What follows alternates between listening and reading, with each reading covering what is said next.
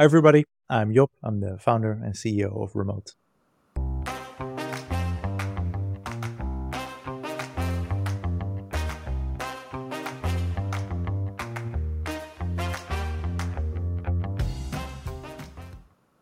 Thanks to the magic of technology, the world is increasingly becoming borderless. Today, it really does not matter where you stay. You can work with the best companies in the world from literally any place with a good internet connection. And Remote.com is one of the companies at the forefront of this revolution. Using the remote platform, you can hire people from any part of the world and not have to worry about anything else to make that employee productive. All the dirty work of local compliances and payroll processing is managed by Remote at the back end. And this is why Remote was valued at $3 billion. Stay tuned for a freewheeling conversation between your host Akshay Datt and Job van der Voort, the founder of Remote, about how to create value by solving complex problems.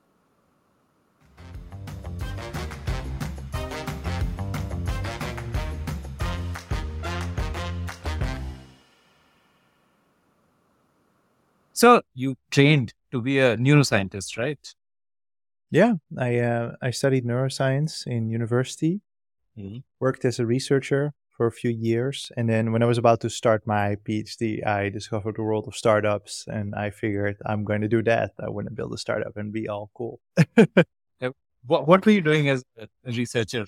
so I, I did a few different things. Um, at the end of my master, uh, I, I ended up being very interested in how the brain processes information. And so I worked, I looked specifically for a lab, and I worked in a lab that combined computational neuroscience and experimental neuroscience to try to understand how the brain processes information. And so in my job, what I did at the time was we would stick electrodes in brains of rats, and then we would play audio to them to see how the brain processes that audio information. Which is because audio is really easy to control, right? You can create a sine wave. And we have a good understanding of how the first layers of neurons process that information. But we don't really have a good idea of like like the more complex, more abstract representations of information in the brain. And so that is what I was researching. Um, the thing with science is it's all very slow. If you have a company and you do well, you can hire a lot of people to make, you know, do the little tasks for you. But if you work in science, even if you're, you know, a big famous scientist, you end up having to do a lot of the work yourself because, you know, you're doing something new, so it doesn't exist. So you spend a lot of your time doing you know, in my case, we had this electrophysiology, which is what you call the whole measuring, you know, electrical signals from the brain. We spent a lot of time, for example, removing noise from that system. So I remember vividly that we had these ultrasonic cleaners to clean the equipment where we would use for mice and rats. And like that was causing interference in our experiments. And so we had to work to remove that. We had, you know, we struggled with, which everybody does, which is like the 50, 60 hertz from power lines to to remove that. Um, and so you spend a lot of time doing fiddly things, and you know, in our case, walking around with large rolls of aluminum foil to try to shield everything of your setup. Um, but I really liked it. I thought it was really interesting, but I don't really like the career of a scientist. It's very restricted. Even if you're very successful, there's a lot of luck that plays into it. It's very hard to control your own fate very little freedom because you have to, if you want to be really great, you have to move from lab to lab, from country to country. And then you end up writing grants for a large part of your career. And I, I was not too interested in that. Okay. So what uh, specifically interested you in the world of startups? Like, did you have an idea or did you get recruited to build an idea? I thought it was exciting. One, I wanted to be my own boss. And I am someone who's has a lot of interests and it very easily becomes uh, enamored with something. And so it was more about the way that I wanted to live my life and ambitions that I had for myself that met my, my interest in technology and, and computers as a whole. And that drove me to leave science. And the first thing I did actually was I tried to start a startup. And the startup was actually very similar to what I do today, which is we try to build a network to match people with jobs. Um, and so oh, interesting. Okay. Just, uh, and and we tried to use machine learning, which was really early at that time. Uh, which year was this? This was 2011, 2012. Okay. And uh, and I did this together with my current co-founder, with Marcelo. And uh, so it was really early and I didn't have any money because I didn't earn any money in science. So um, we tried for a number of months.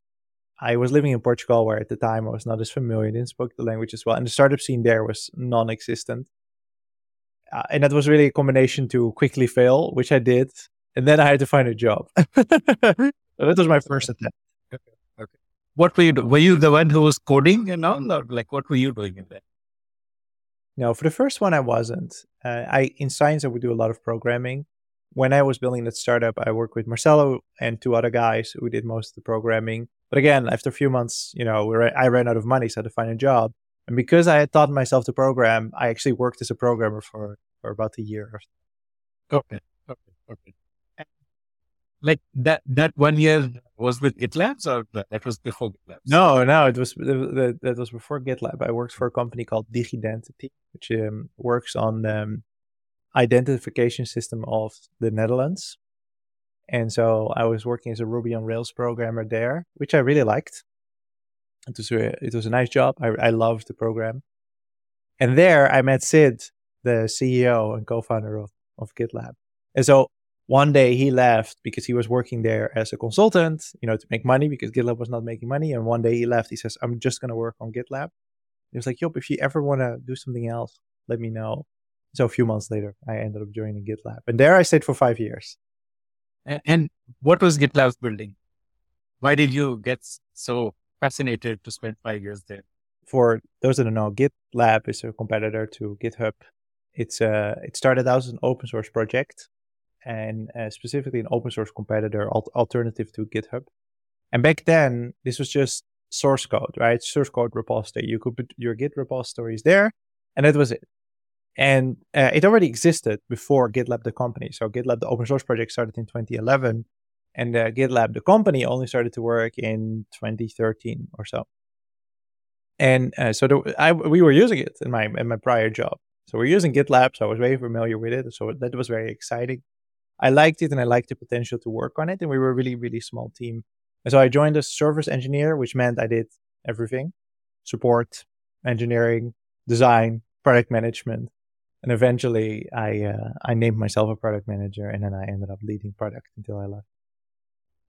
For people who don't understand uh, what is a code repository, uh, like what GitHub, GitHub both were, just give us a 101. And GitHub also started open source, right? until GitHub is not open source. It was never okay. It was yeah. okay. Yeah, yeah. Just, give us a 101 what what this product is. What does it yeah. do? How does it monetize? Yeah. So if you so what it does, it is it allows you to work together on software. So when you're making software, you write code. Code is just text. And the problem is is that like when you work in a Google Doc together, everybody can make changes at the same time. And when you're working on text, that's just text that doesn't matter. But when you're working on software, that that matters a lot because if somebody makes a change somewhere else in the code that you're working on, it might break your code, right? Because it gets executed, it runs itself. And so what software like GitLab and GitHub do, which are all underpinned by Git, right? This is where the name comes from. Um, they make it possible to actually collaborate effectively with other people. And they do that by branching off. So that means that multiple people can work on multiple pieces of code and later bring them together. And then GitLab make sure that you test the code and, and that, that merging of the things together that actually works successfully. And so it is fundamental that you use Git or an alternative to Git to actually write software. 100% of all programmers use it for working together with other software programmers. And so, what does the word Git mean here? I mean, Git is a joke. So the creator of, of Git oh, is very famous because he was also he was also the one that created Linux. He um he thought it was funny because Git in English means like a silly person, right? Uh, so he thought it was funny. And so the way GitLab works and its business model is what it's commercial open source software or open core software, which means that there's an open source version that everybody can see and use freely. They can see how it's written, they can see all the source code. And then what we did is we created an enterprise version that was not open source. So you can't just use it for free. You have to pay for that. And so the difference between these two versions are additional features. For example, if you're a large enterprise and you need a certain security feature, we would make that and we put that in enterprise edition. And so our customers would come to us. They were probably already using GitLab and the open source version. And then they would say, Oh, we would like a security feature. And then we say, That's great. You got to pay this much for it. And then you get to use enterprise version and get some support. And that works that works really well. It's a really nice model because you get the best of both worlds. You get a lot of adoption because of open source. You get people contributing to it because open source also means that people can contribute to your software. And you still get to make money through a proprietary version, right? So you get the best of both worlds. Uh, albeit it is challenging to manage those two worlds, but nonetheless, it, it, it, worked out really well. And GitLab today is a public company, so it did really well. I guess the uh, what today is called product led growth. This would have been like a precursor to. I I don't know. I I mean product led growth is one of those things where, um, you it, you talk a lot about like what is your funnel? How does your funnel of prospects and leads get generated? And in product led growth, what you're essentially saying is like, well, you know, product puts the forefront, so rather than sales or marketing. But GitLab, uh, to a degree, had that, although it's more because it's open source, not because we were tuning the pipeline. And in fact, I think our pipeline wasn't very good for a really long time. It was really hard to do it. But we just gave something away for free. And then we created another product which had additional features. So I don't know if you would call it, I think it's just commercial open source software, which I think is um, a good term for these kind of things that, that, that is almost its own model.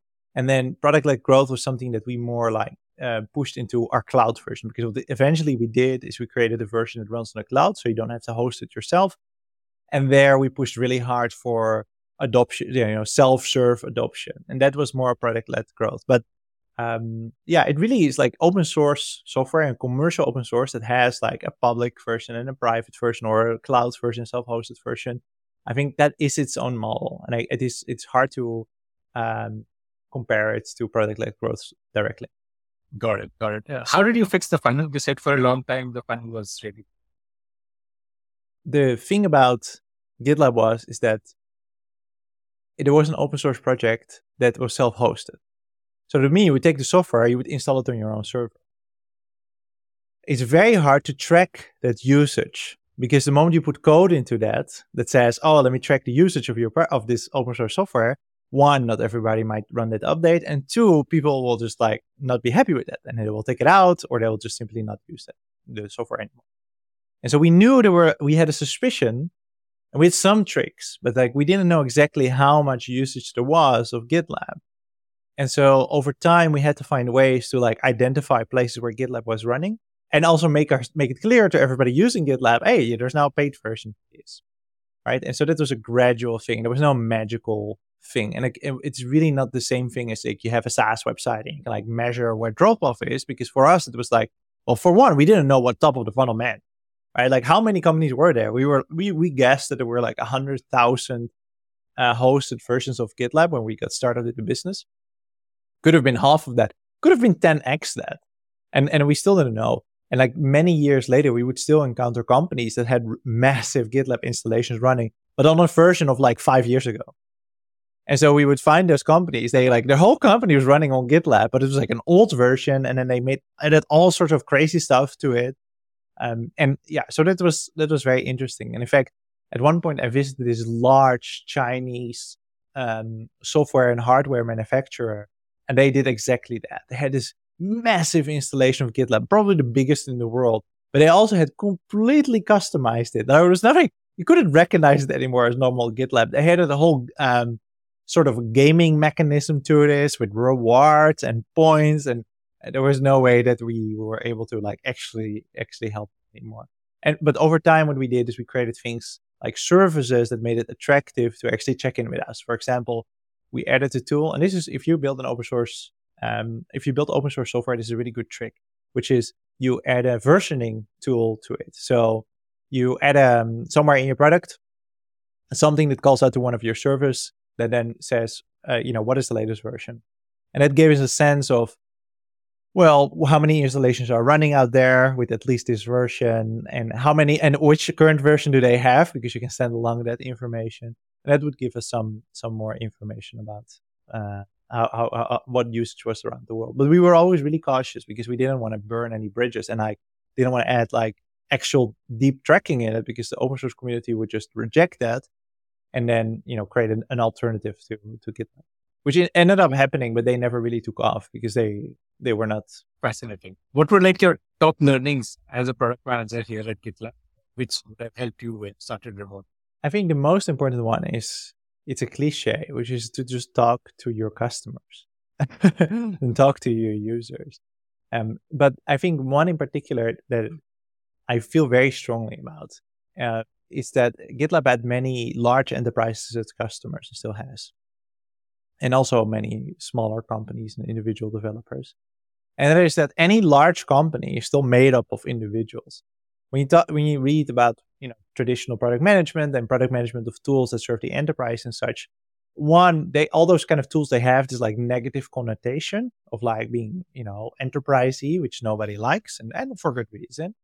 Um, and two, it you know you read all these things about like how to make your product enterprise, you know, ready and centered and such, and there's some truth to it. But for the most part, what I found was that the same kind of people that work in small companies or that are individuals using your product, uh, there's a lot of those working in enterprises. And so the things that benefit individuals, the things that you think like, oh, those are important for uh, companies targeting earlier stage uh, organizations, they still remain true for larger organizations. For example, you know, delighting your users or creating things that are really easy to use or that automate a lot, um, opinionated products, right? What you so, for example, we avoided for a really long time at GitLab for a really, really long time too much customization, right? What we wanted, we wanted to give you a lot of power out of the box, rather than saying, oh, you know, everything has to be and, and, and can be customized. And because we were so opinionated, a lot of our enterprise customers were like, "Oh, we want to customize everything," which you know is is. But we resisted that, and because we resisted it, we actually had a lot of um, cross usage because GitLab went from being one product to being many products in a single platform.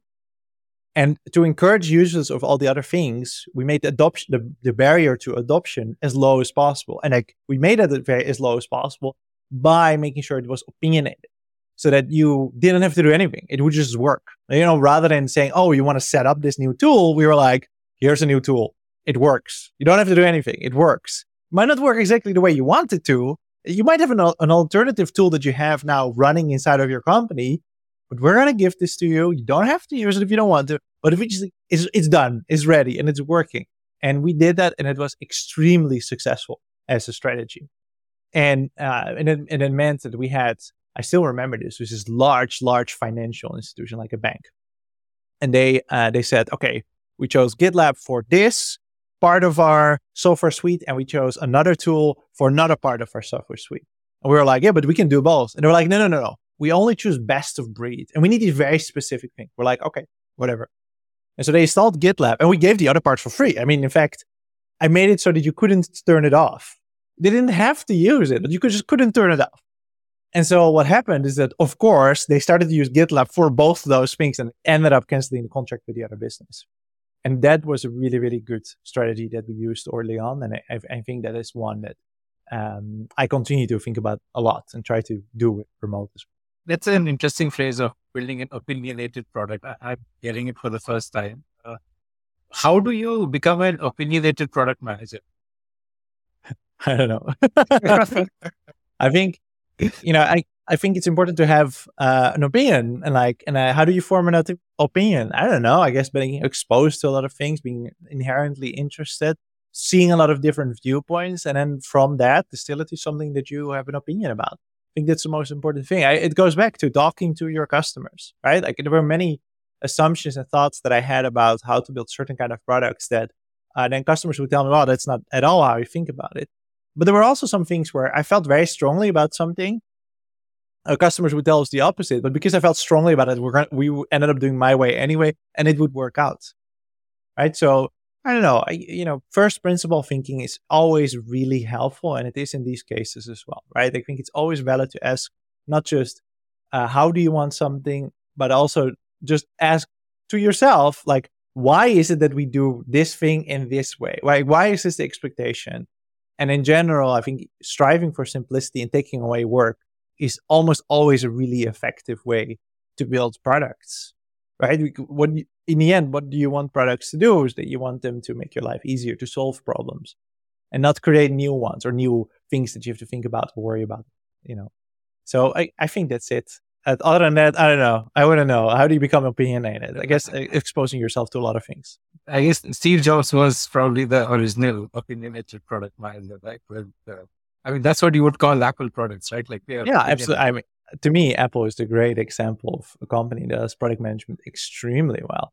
Um, I, but I, I think there were many before that, and I think there are many since that. I think most great products, right, that have universal acclaim are quite opinionated about how they do things, and they're, you know, rather than just giving you all the options and letting you. Feel.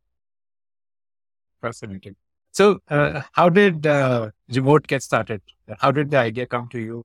Tell me about the the part of remote. So, GitLab was working as a fully distributed and remote organization since day one. And what was really obvious that this was the way companies were going to be built in the future because we essentially only had upsides, no real downsides. But it it it was it it was counterintuitive. We don't have an office. We don't see each other very often. We do we avoid meetings. Um, but nonetheless, it was, and, and because it was counterintuitive, because, but I lived it for many years, I knew that this is, this was a true thing. This was not an opinion. This was, it's just fact. This works well. But the one thing we struggled with was the part that remote solves today, which is I have a large team that is distributed. I need to be able to pay everybody. I need to be able to stay compliant. And how, how do I do that? And at GitLab, we tried all the things. We tried setting up our own entities and running all everything in the house. We tried working with external providers and any any any other solution we could pro- potentially find to make it easy to hire people from all over the planet. And they were all valid solutions, but they were all expensive and painful without exception. There was nothing easy. There was no magic solution to the problem of I have a distributed team and I need to make sure everybody gets paid on time and also make sure that I'm compliant. It's a serious large business. And so, believing that the future was obviously going to be remote, wanting to always have started my own business. Actually, when I joined GitLab, I I said to Sid, and we agreed that I was going to stay for one year, and then I was going to start my own business. Well, thirteen to five, and I I figured, well, now is the time to do something about this. And so Marcelo, who is my best friend, and we already built many other, you know, while I was working at GitLab, I built all sorts of apps and products with him uh, as practice runs, so to say. We were like, okay, let's do this, uh, and so we started. So something like this sounds uh, like it would need both time and money to yes. build an MVP. I mean, you can't have uh, an MVP here which is just working for, let's say, one country. You probably need to cover maybe like 15, 20 countries in your MVP. Uh, so uh, t- tell me how you did you raise funds from day zero or like how did you go about this? Yeah, we we had a little bit of cash, but not not a lot. And so early on, we were like, okay, we we acquired the domain remote.com, and we had the decision we can either start like a job board and try to build a lifestyle business, or we could do this big idea that we ended up doing. And we knew that if we did this big idea, exactly as you say, we needed to raise a lot of money, and it, we needed to go all the way we're like, okay, oh, we live only once. We should do the really crazy, ambitious thing. And so when we made that decision, we raised money. And so we raised two rounds in total, like, I don't know, 15 million or so before we made any money. And then uh, these were like three three product rounds when you didn't even have a working prototype to show. Yeah, with nothing to show. And in fact, I also just like my pitches, my I barely made a deck. It was just me talking to investors. But I was convinced, like, I knew exactly what we had to do. I knew that this was a real problem. I got lucky, I suppose, with the with the investors.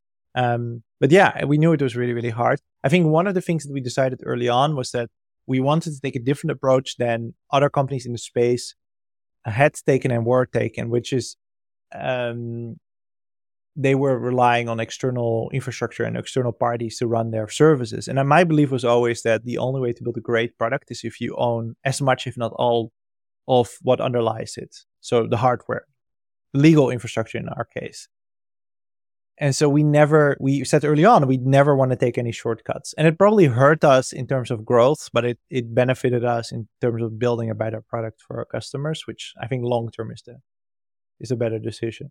And so that's it. And then we just worked. We worked for we started in january 2019 and we worked for a year and a half before we were able to open the first four countries and a few more after that. And by then we immediately onboarded customers. Amazing. Um, I guess your timing was amazing. But, but before that, a little bit more on the fundraise. Uh, how many no's did you hear before you heard a yes? And like, was it challenging that fundraise, or your uh, you had built a certain amount of credibility at GitLab, which kind of helped you? One, I had built a certain amount of credibility, which was really helpful. And so the first the first ever investor meeting I had, those investors are still investors. Oh, um, amazing and I didn't, I didn't, I, I don't know how many no's I faced, but I, I do know I met with a lot of investors every single round that we did. So most of them would say no. And many of them I would say no to, but I, that I'm really not married to that. I'm somebody who's really focused on what's next and I don't linger on rejection. So I'm, yeah, we got countless rejection, but I don't really think about it. I, I really focus on like, how do I get to what I need to get to? And so we were really we were successful in doing what we wanted to do. Actually, more so. I think I, I, I planned on raising less than in the end I did, and we end up you know over the past years raising like five hundred million dollars, which I I never anticipated doing. Uh, why did you say no to investors? Well, you know, if you have the luxury of choice, which we had, not all rounds, but some of the rounds we had the luxury of choice, you have to make a decision, right? So you you end up saying no to a bunch for various reasons. I you know, when you work with investors, you should always back channel, right? You should call other founders that they invested in, the ones that they don't refer, and ask, well, how is it working with this investor? Would you would you work with this investor? And then that's a pretty good one. Another one is just simple term sheet, right? You get a term sheet, you get for three. You know, there's there's two good ones, and then you know you end up having to reject uh, two. Right. Okay, got it. And these are mostly European investors. No, we have like one European investor. The rest okay. is all American. Oh, well. And so when you were uh, building remote, Deel was already there. I guess Deel would be your primary large global competitor. Yeah, to some degree. I think they they are more early in the market. We have some other competitors more up market. Um, they started a little bit earlier than us. They were making money when we were you know barely starting the company. There there are quite a lot of companies in the market. And as i said i think one of the things that we realized early on is that we don't want to take a similar approach because we don't think that results in a good product. So what did you do that year and a half when you were trying to build your mvp do whatever was necessary to build a company. Um I, I you know one thing was building the product making it possible to actually run payroll everywhere because we didn't want to work with third parties, we had to do everything. We had to figure out how to do everything related to setting up payroll, uh, registering people locally, staying compliant, all the contracts, everything else that came with it.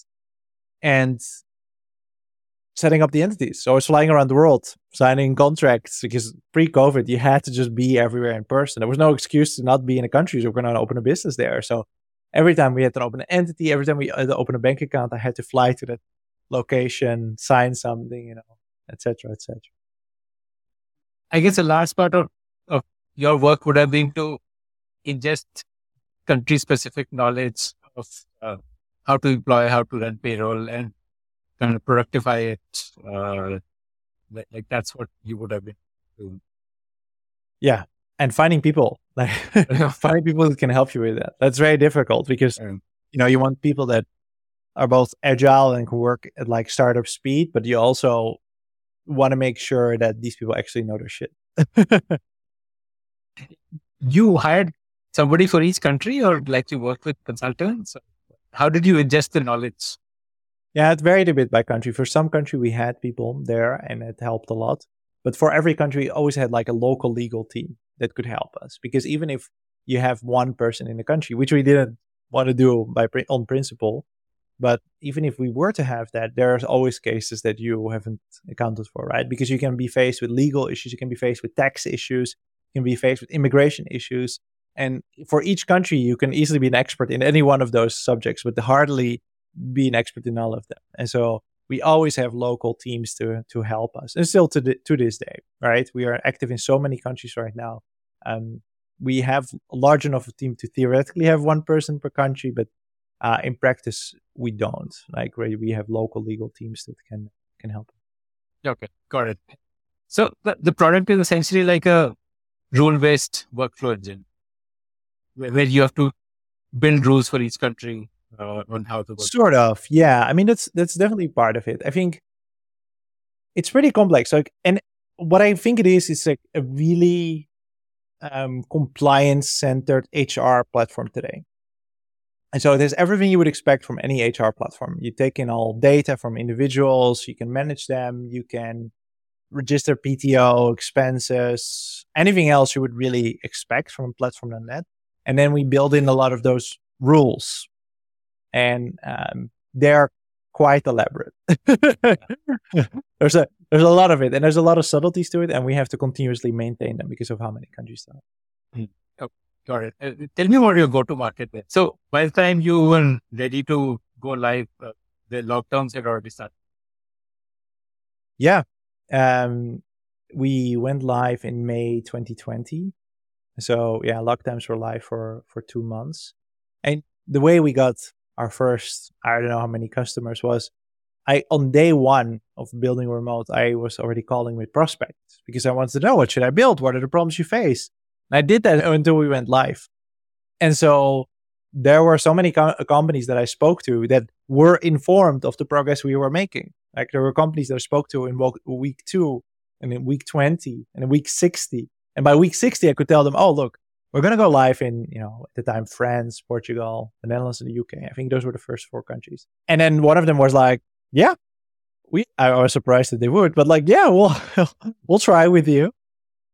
And so that's how we got most of our early co- uh, companies. And but then, of course, we raised another round, which we used for PR and press and marketing. Started to build our marketing team.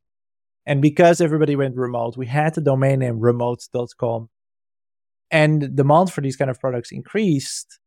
And because we were really aggressive with our pricing, which at the time was, you know, really was a real strong differentiator in the market, we were able to gather a lot of uh, inbound. And so we didn't really have to do anything outbound for a really long time. And we just kept growing and growing and growing.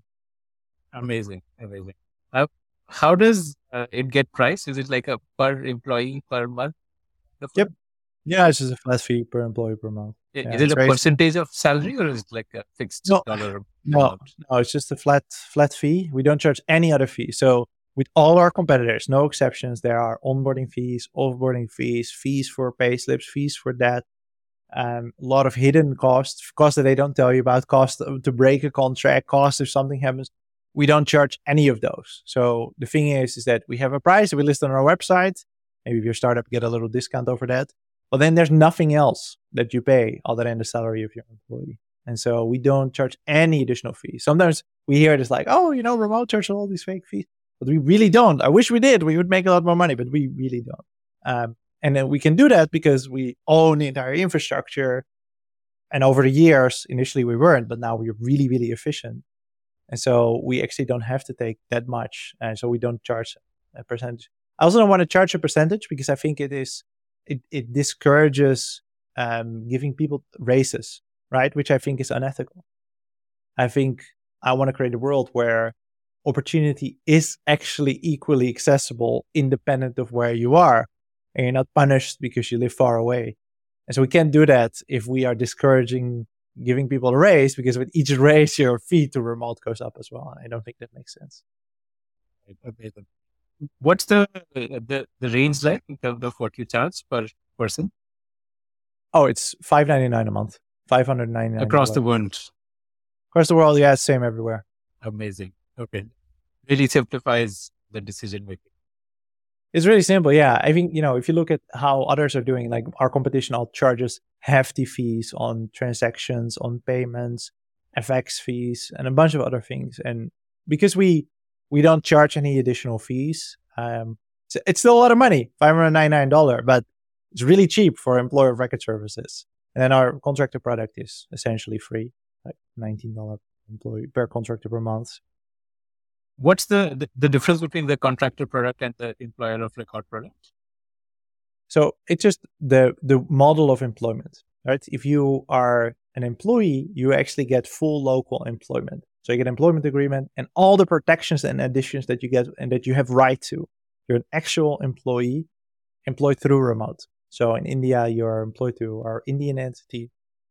You get local benefits, you get full local protection like any other employer. There's no real difference. And in fact, usually we tend to be a very good employer because we get a lot of um, discounts because of our scale on benefits, for example. So you get great benefits as well. If you're a contractor, you're a contractor. So you invoice your uh, the company you work for. And then what you can do with remote is process those payments as an employer. You can process all of those payments through us. Okay. The the contractor business is somewhat like a fintech business in a way. Then that's it is. About...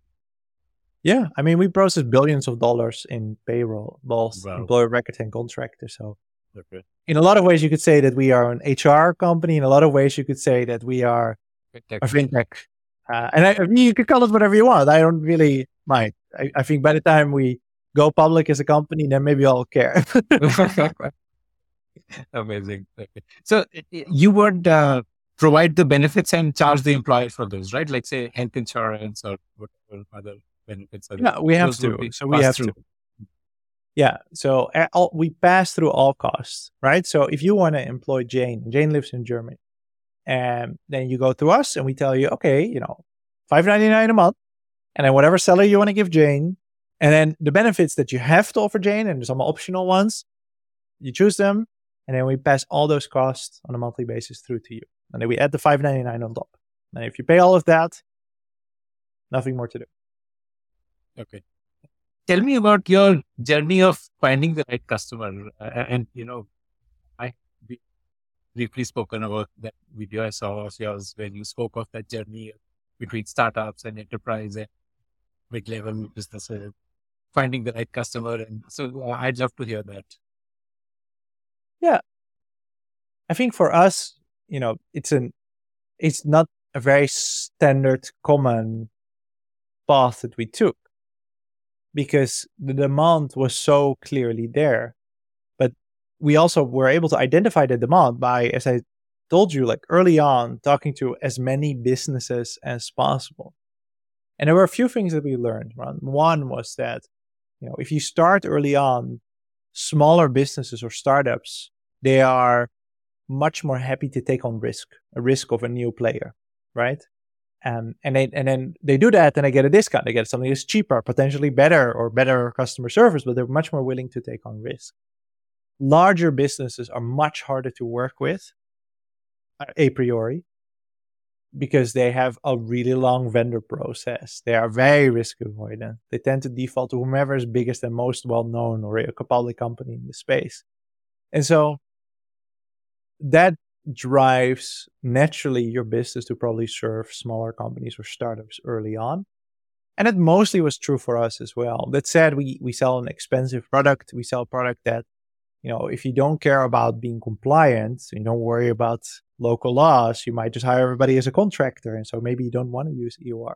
And so for us, we sort of fell in the middle, right? Where super early startups, they don't really care for us, but really large enterprises, we didn't really want to work with yet initially. And so the middle range of companies really worked for us from 20 to 200 employees or so.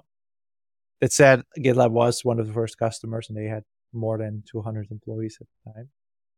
But beyond that, I think the one interesting thing for us is that there's this uh, the way we build remote is we built this around the idea that all operations are centered around an individual. So if you onboard Jane with us, the process she goes through, so that we make sure that you're compliant, that she's compliant, that she's on board, is the same as if, if Apple comes to us and says, "Oh, we want to onboard these thousand people." Every one of those thousand people are treated the same in our system. And so that meant that, and still to this day, that we can onboard companies of almost any size, and we're pretty good at it. And so we certainly started out with many smaller companies and found our way in, in that sense.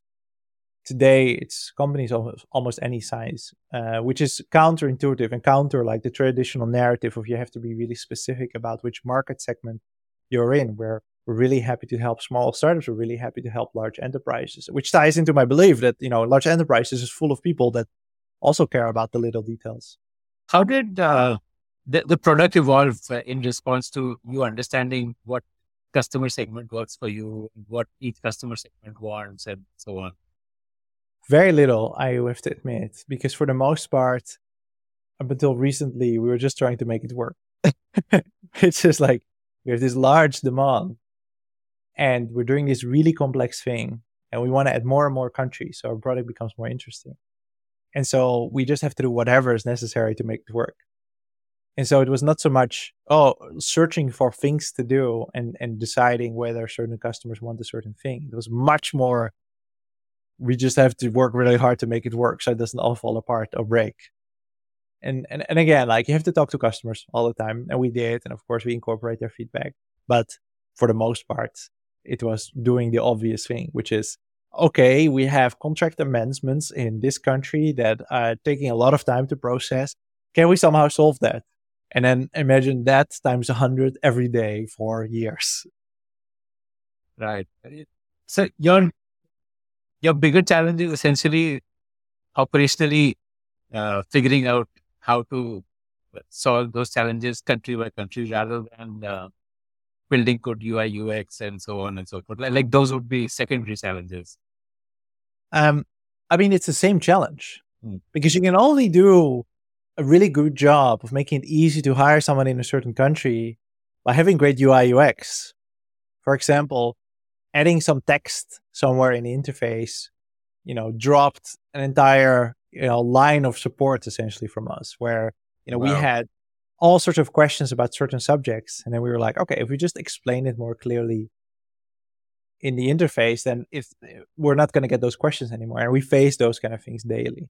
I think today, less than less than ever before, is it an operational challenge because we sort of figured it out, right? So we we know now how to do it, and we are efficient and we are fast. We can onboard faster than anybody else. We move faster than anybody else. And so we don't really seek that operational challenge anymore. We sort of solved it. Now we're building new stuff. New stuff like what? What's on the roadmap?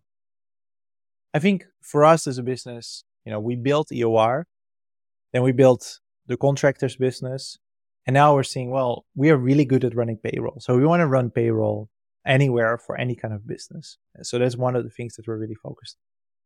You know, a few cool things coming. Yeah, okay. Payroll is a fairly competitive market, right? Like uh, very low pricing, or at least I'm talking of the Indian context. I mean, in India, we have a lot of payroll vendors. Pricing is dirt cheap.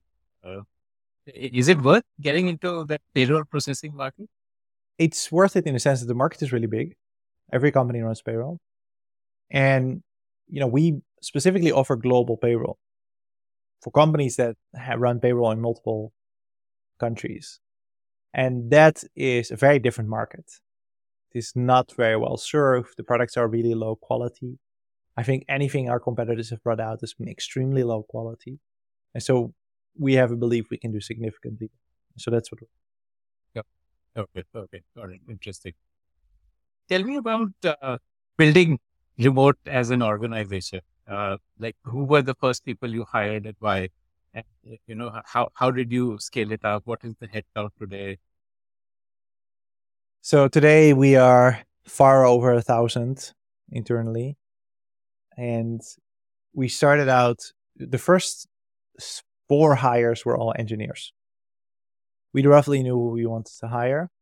And then we hired someone for operations, someone for design, and then another designer. I think that's sort of the order. And so, you know, the first year it was just nine of us, I think, in total.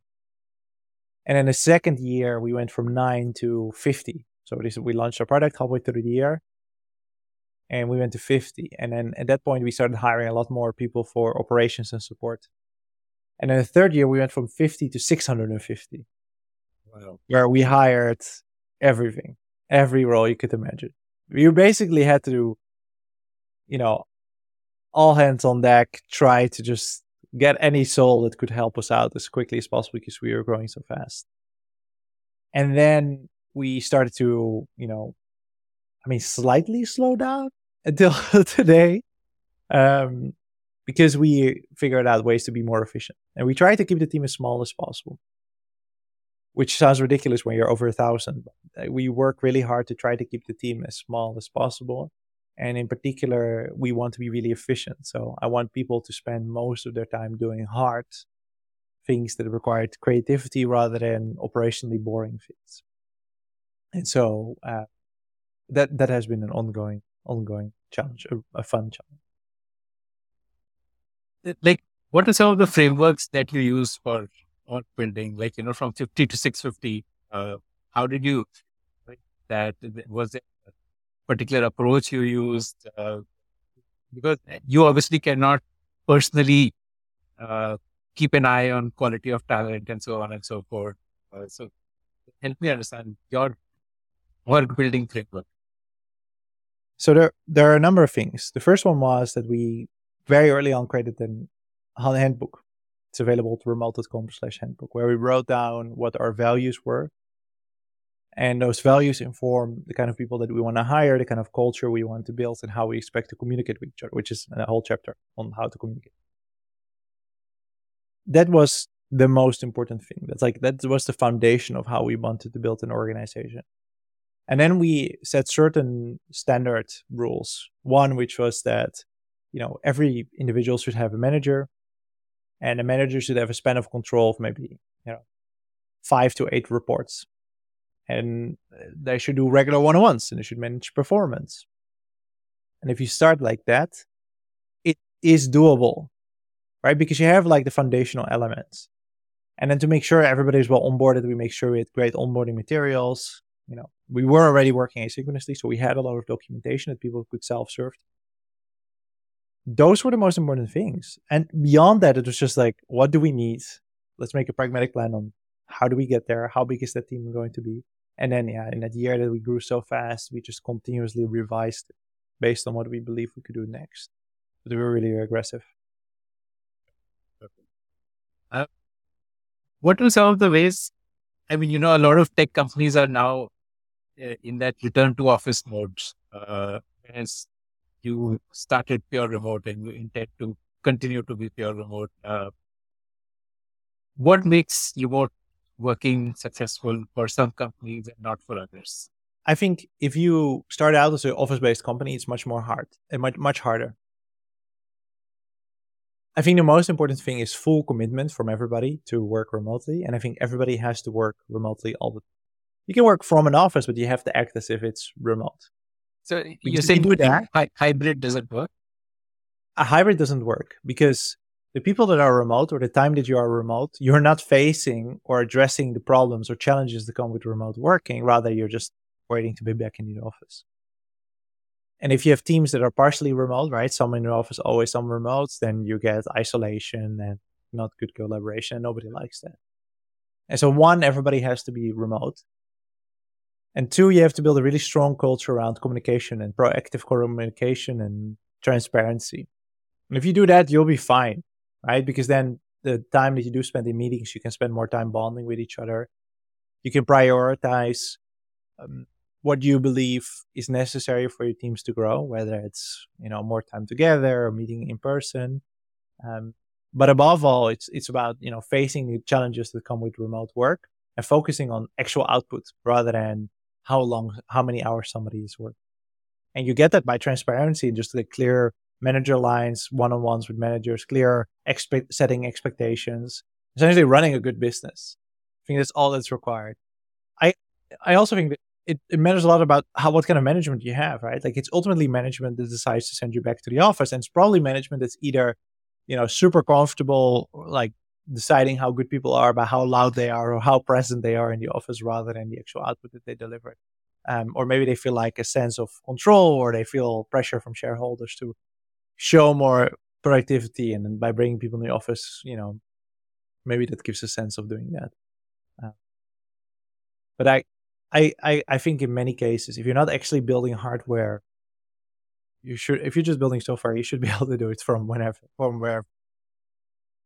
So you're saying the fundamental mindset change has to happen from input to output. Like instead of yeah. measuring input, like how many hours you're putting in, to measure output, like what is the whatever unit can best define the output for each role. You need to invest time in setting that up and being able to uh, look at that across the organization and use that as the measure of uh, rewards and recognition and so on. Yeah, that's it. Okay, okay, interesting. Tell me a bit about your uh, revenue journey. So, uh, you know, when you lost, what kind of MRR or ARR were you doing? What, what kind of ARR are you doing now? We do billions of dollars in payroll, and we can easily pay the salaries of 11 or 1200 people. okay, okay. You uh, raised two more rounds after uh, Series A, which you did in 2020. Uh, both were fairly big, 150 and then 310 million. Tell me a bit about that journey. Uh, Company was growing really, really fast. And so we didn't need the capital, but we were um, opportunistic. Right? We knew that the market was really hot when we raised our Series B. And so we made use of that. And we got a great investor in Accel. And then we saw the market declining a little bit and we figured, you know, we probably need to raise once more before before we IPO. And um and so we did. we did last year in March, 300 million. Uh and yeah, I, I don't think we'll we'll have to ever race around.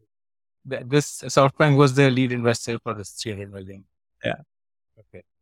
And like, what do you need funds for? Is it for customer acquisition or is it for opening up new countries or? All of the above, right? I, I always think like if you, especially later rounds, you're not going to say, "Oh, we're raising funds because X." No, you raise funds because you want to grow, mm. right? Like our my the expectation of my investors is not that I use every dollar for a specific purpose. No, my expectation is that I allocate capital so that the company grows. That's what we we did, and that's what we're doing and so we'll continue to. But how much effort is for new initiatives? How much effort is for growing the EOR business?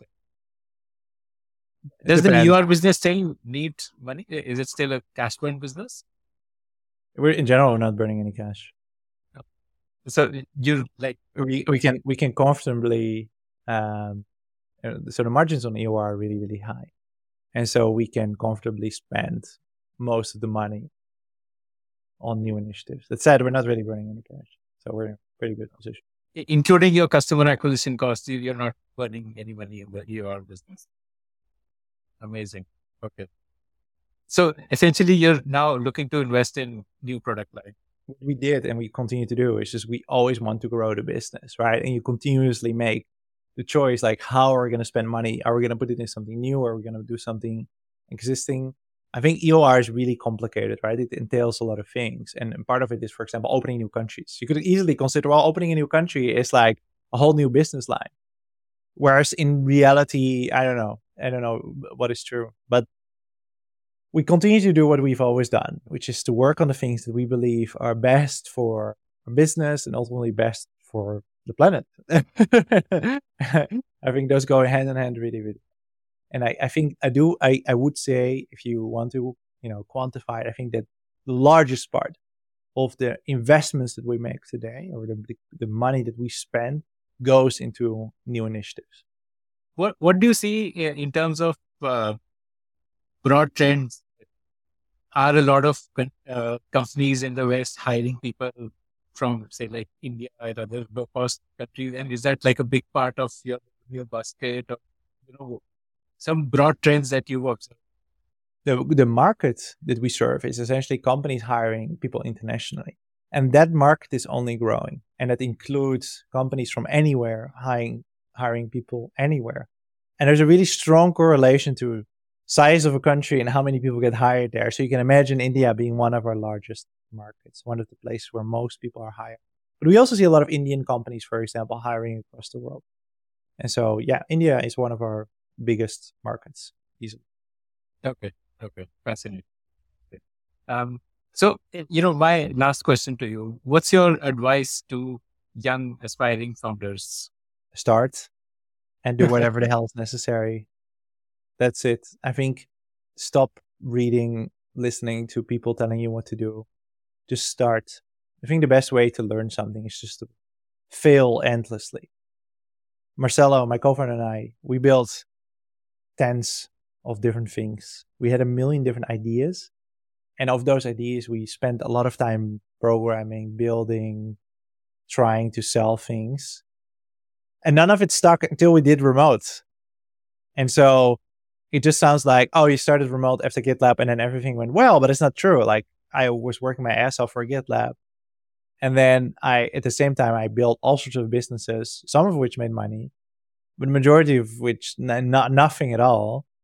And then in, in, the end, there was only one that's successful. That's the one that remained. It's not the one that we tried, and uh, we we just failed our ways, our our way until we we built remote. And we're still doing the same approach today. We're just continuously wanting to do better, pushing ourselves, making a lot of mistakes. But like if you want to become an entrepreneur, the best day to start is yesterday. The second best is today.